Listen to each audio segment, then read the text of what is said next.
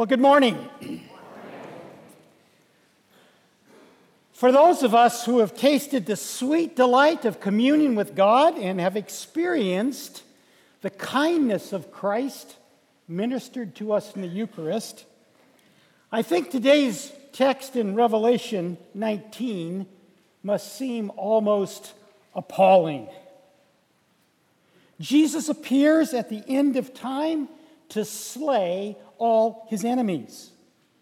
Wearing a robe dipped in blood, wielding a sharp sword, Jesus returns to do battle with the kings and the armies of the world that oppose him with implacable hatred. The outcome of the battle is appalling. Before the people of God can celebrate the marriage feast of the Lamb, first must come the horrific sight of the feast of the damned. All the carrion eaters of the world are gathered to gorge themselves on the flesh of kings and armies and horses. Well, happy Mother's Day, everybody.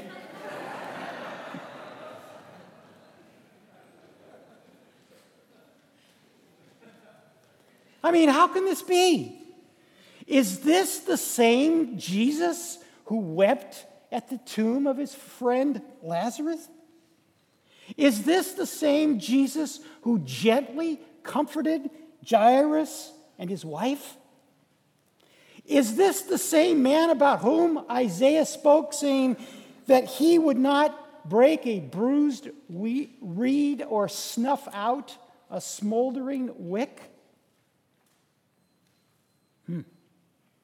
Well, let me invite you to take out this white handout that you have there. It looks like this. And open it up, if you will. And at the same time, if you would turn with me to Revelation 19, Revelation 19 in your Bibles, and let's see if we can get this sorted, shall we?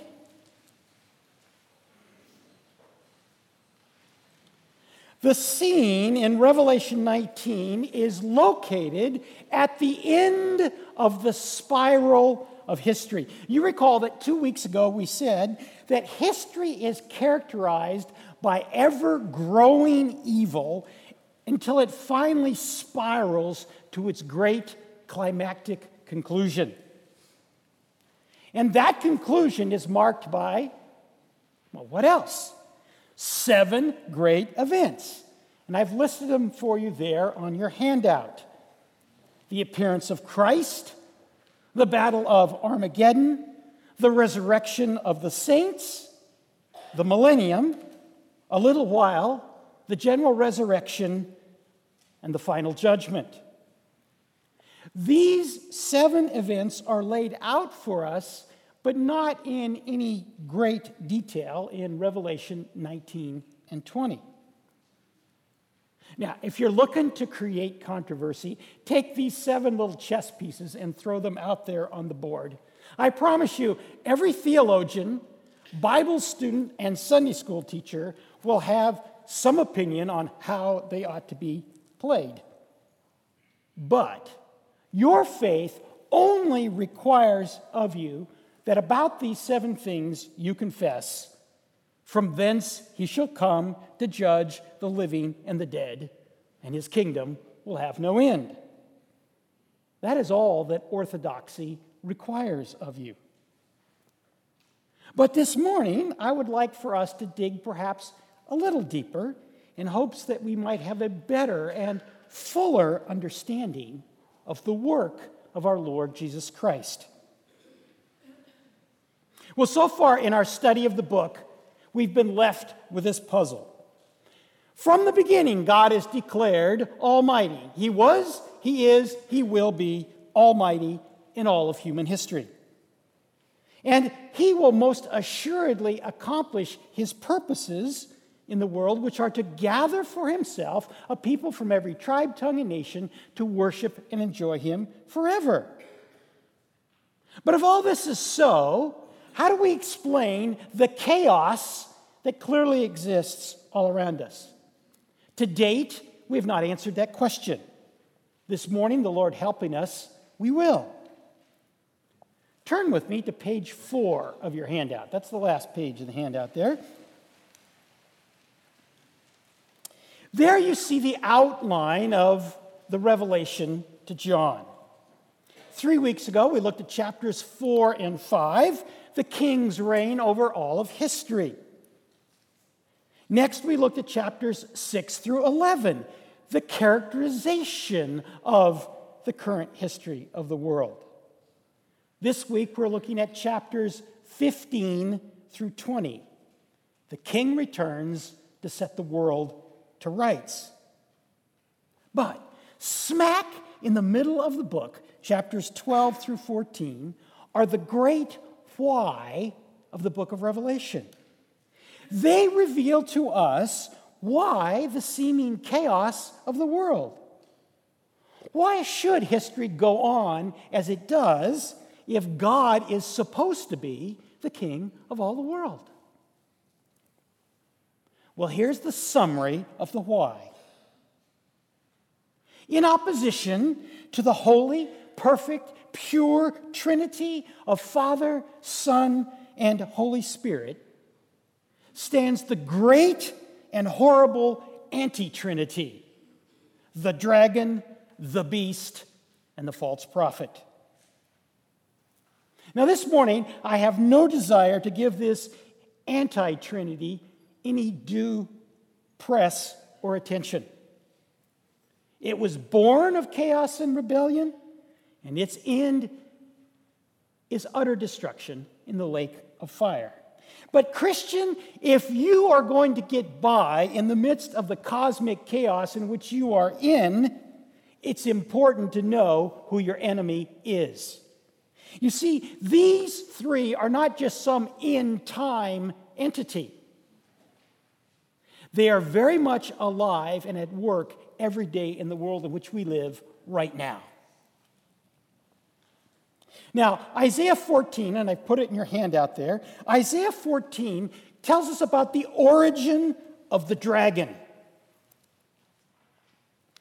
The dragon came about long before the creation of man.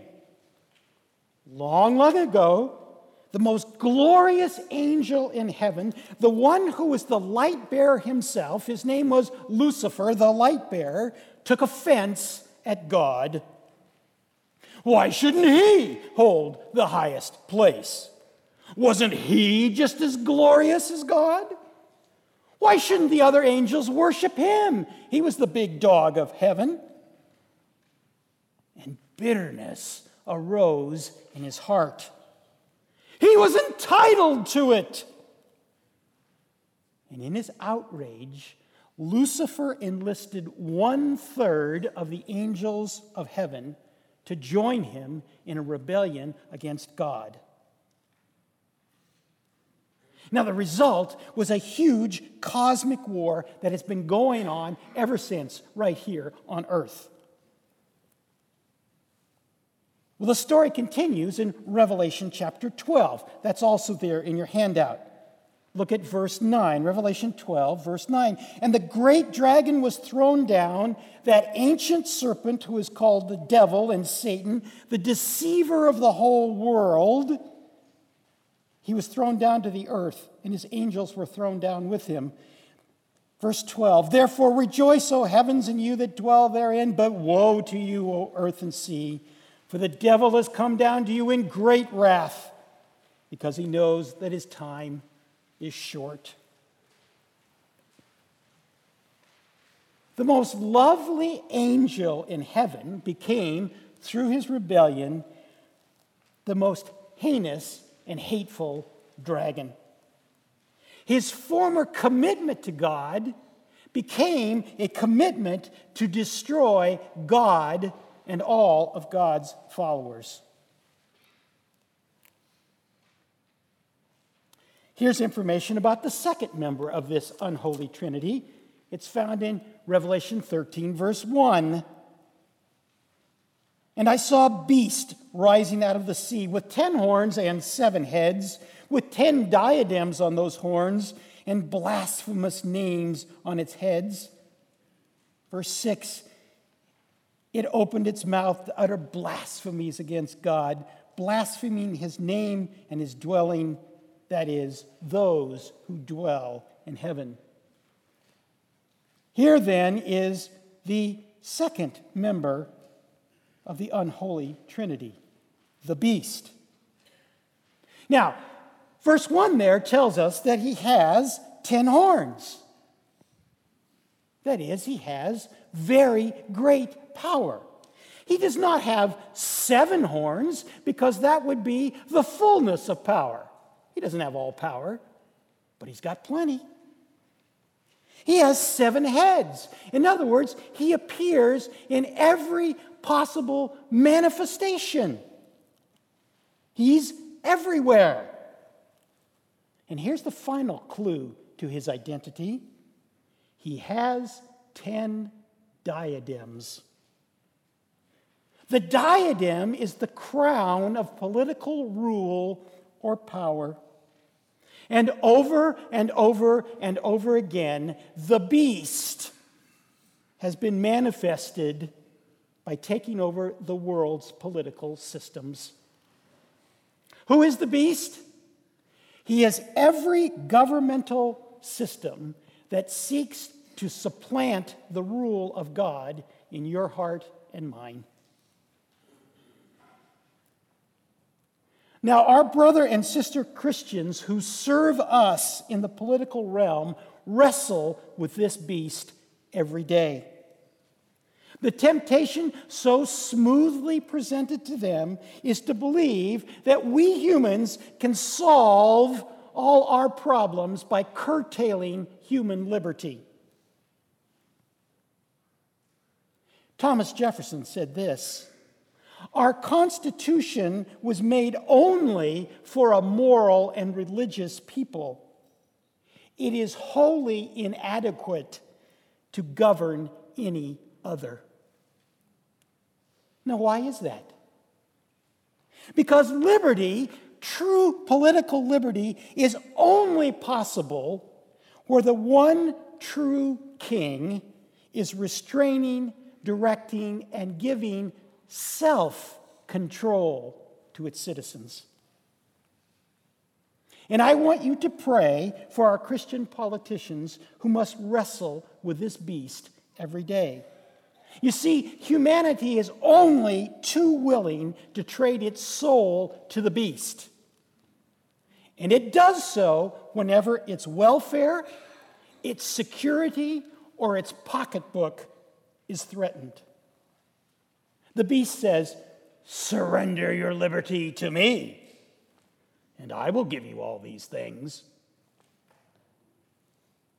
But in the end, he, pre- he proves to be nothing but a beastly tyrant. Lastly, the false prophet. Look with me at verse at chapter 13, verse 11. Then I saw another beast rising out of the earth. It had two horns like a lamb, but it spoke like a dragon.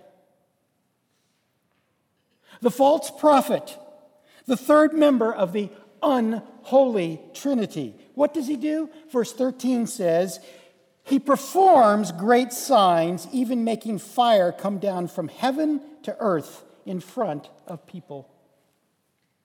Now, in our current age, the false prophet does this through the seductions of secularism, technology, and the media. Go back again and look at the halftime show at this year's Super Bowl. And there you will see the false prophet in all his Western glory. But in other ages and places, he works through magic and false religion. Yet the effect is always the same to draw the world away from God toward worshiping what is false. So, this morning, Christian, you've had your warning. This unholy anti Trinity is bent on deceiving the whole world. Its desire is to make you and me a captive of its rebellion against God. In 13, chapter 13, verse 18, John puts the warning this way. This is a little insertion by John in the middle of the revelation. This calls for wisdom. Let the one who has understanding calculate the number of the beast, for it is the number of a man. His number is six, six, six.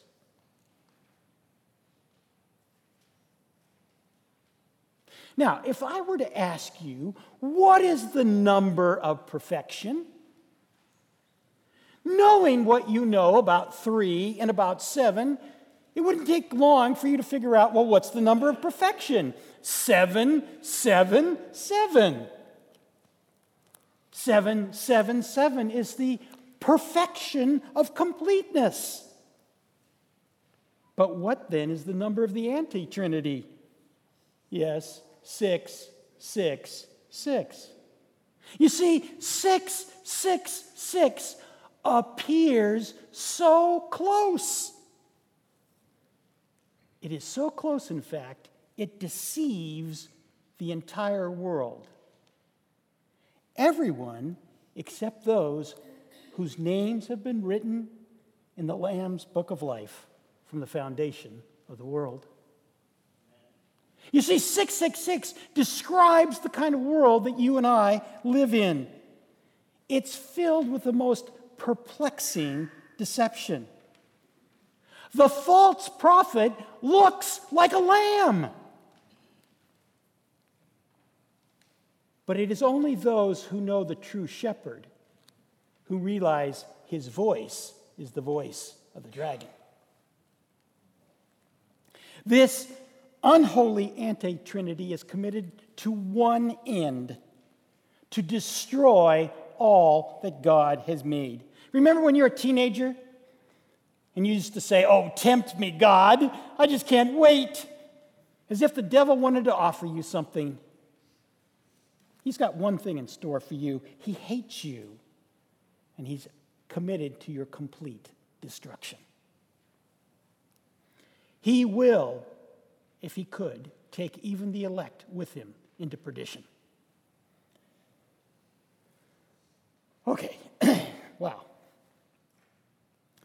Given that that is the character of things that Jesus is coming to deal with, perhaps then it makes more sense why the host of heaven can actually rejoice in judgment.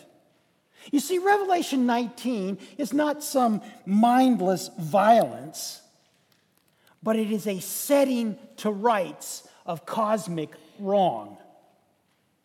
It is dealing with the source of evil, which remains unrepentant and malevolent even to the end, and dealing with it with finality.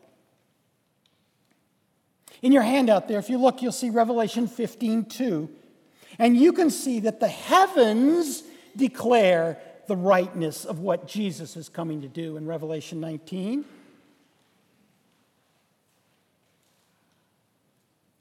In Revelation 16 7, the martyrs know the rightness of what Jesus is coming to do, and they praise God for his judgments.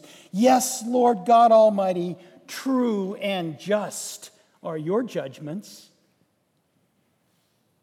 But you see, most of all, it is wicked humanity that is the perfect demonstration that the Lord Jesus is coming to bring the only solution to the problem.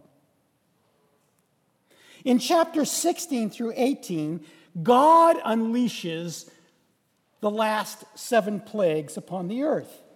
But what you have to understand here, these are not the uncontrolled peckishness of an offended child. It is quite the opposite. God's purpose in sending these plagues upon the world is to bring the world back to repentance. Think of it this way God placed man in a perfect environment so you can do whatever you want. And what did man do? he joined with the dragon in rebellion against God. God then spends long years sending every prophet he can find to the people. And what do they do? They join with the beast in killing the prophets. God then says, Well, I'll send plagues upon the world, hoping that such severe discipline will bring man back to his senses. But look at your handout, chapter 16, verse 10. Even in the most severe of God's discipline, mankind refuses to repent. Verse 21 says, instead of repenting, humanity joins with the anti Trinity, cursing God. So eventually, there comes a time when God says, Well, if you really want to follow the anti Trinity that much, if you really want to serve a wicked master whose aim is nothing but your destruction, I'll give you your wish. If you look at 16, verse 13 there, you see that in the end, it is the anti Trinity itself that gathers all the armies of the world to do open combat with the Lord Jesus Christ. Symbolically, it happens at a place called Armageddon. Well, let's pick up the story then from today's text. Look back at your Bibles, Revelation 19 19.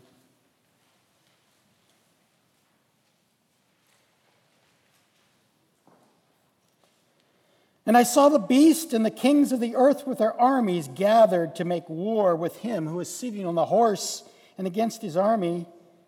And the beast was captured, and with it the false prophet, who in his presence had done signs by which he deceived those who had received the mark of the beast and those who worship its image. These two were thrown alive into the lake of fire that burns with sulfur. The rest were slain by the sword that came from the mouth of him who was sitting on the horse, and all the birds were gorged with their flesh. You see, this unholy anti Trinity, in their wicked madness, have forgotten two great facts. They fling themselves into their own destruction because they will not believe that God was, God is, and God remains Almighty. There is no chance that they can defeat the Lord Jesus Christ. Their end must be the lake of fire.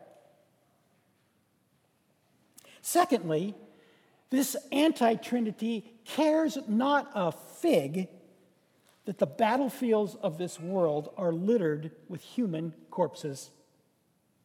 Don't be deceived, Christian. The devil hates you and has a plan for your destruction.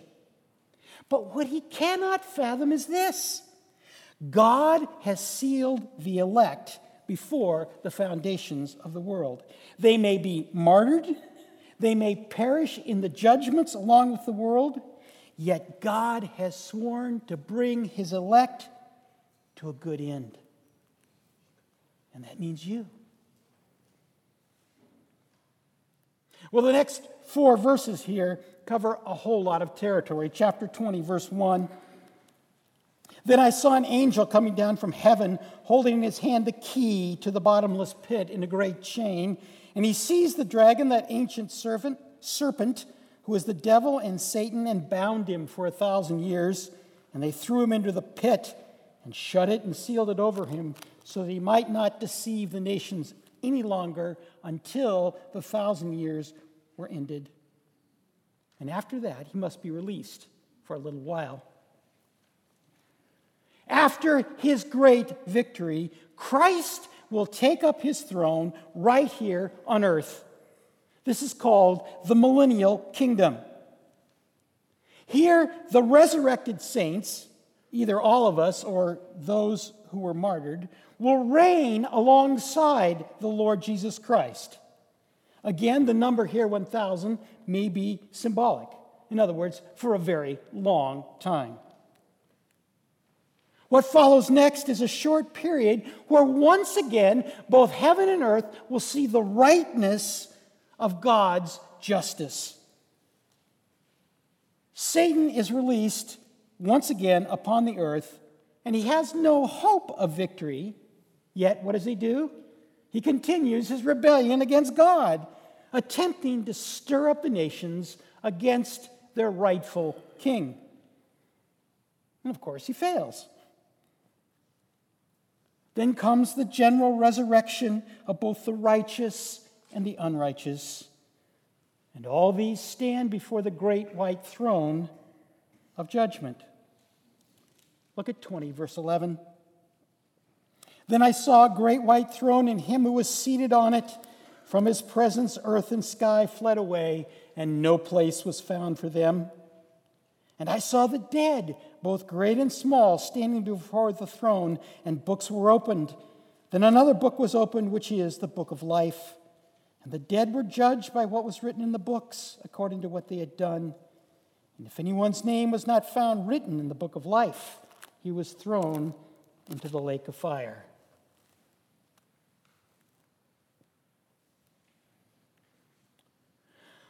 Well, if you're exhausted from cosmic battle this morning, I can hardly blame you.